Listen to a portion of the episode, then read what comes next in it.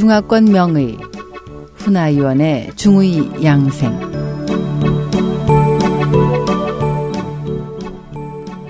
안녕하세요. 중의사 훈아위원의 한방 양생 시간입니다. 침과 뜸 치료를 하는데 임상의 효과적인 혈자리와 치열법 세 번째 시간입니다. 병이 고항에 들어갔다라는 말이 있습니다.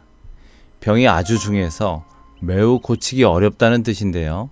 그렇다면 고항은 어디일까요?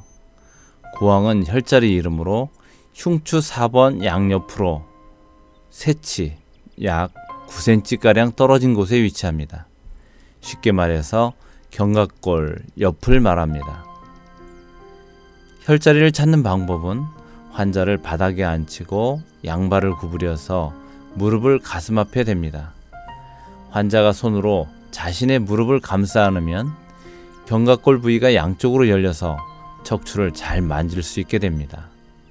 이렇게 해서 흉추 4번을 찾은 후에 아래로 약간 내려가 5번 흉추에서 위로 약 2푼 어, 6.06mm 정도 되는 곳에 펜으로 표시합니다.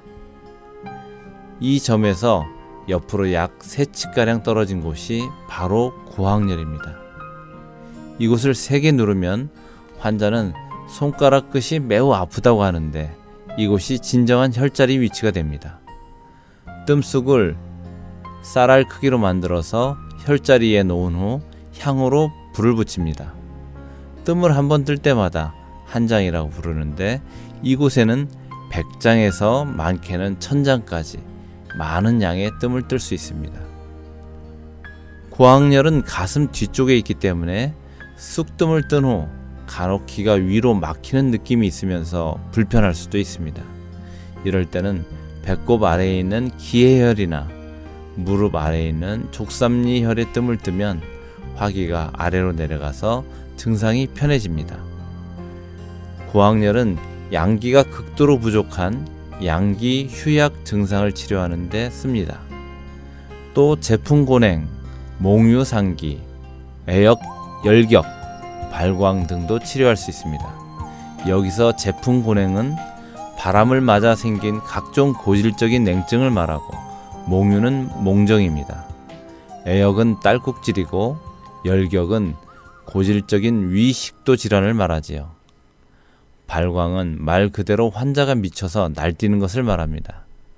그런데 고대인들은 고학렬에 뜸을 뜬 후에는 절대 욕망을 함부로 하지 말아야 한다고 했습니다.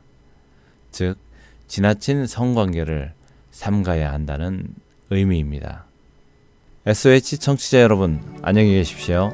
다음 이 시간에 만나 뵙겠습니다.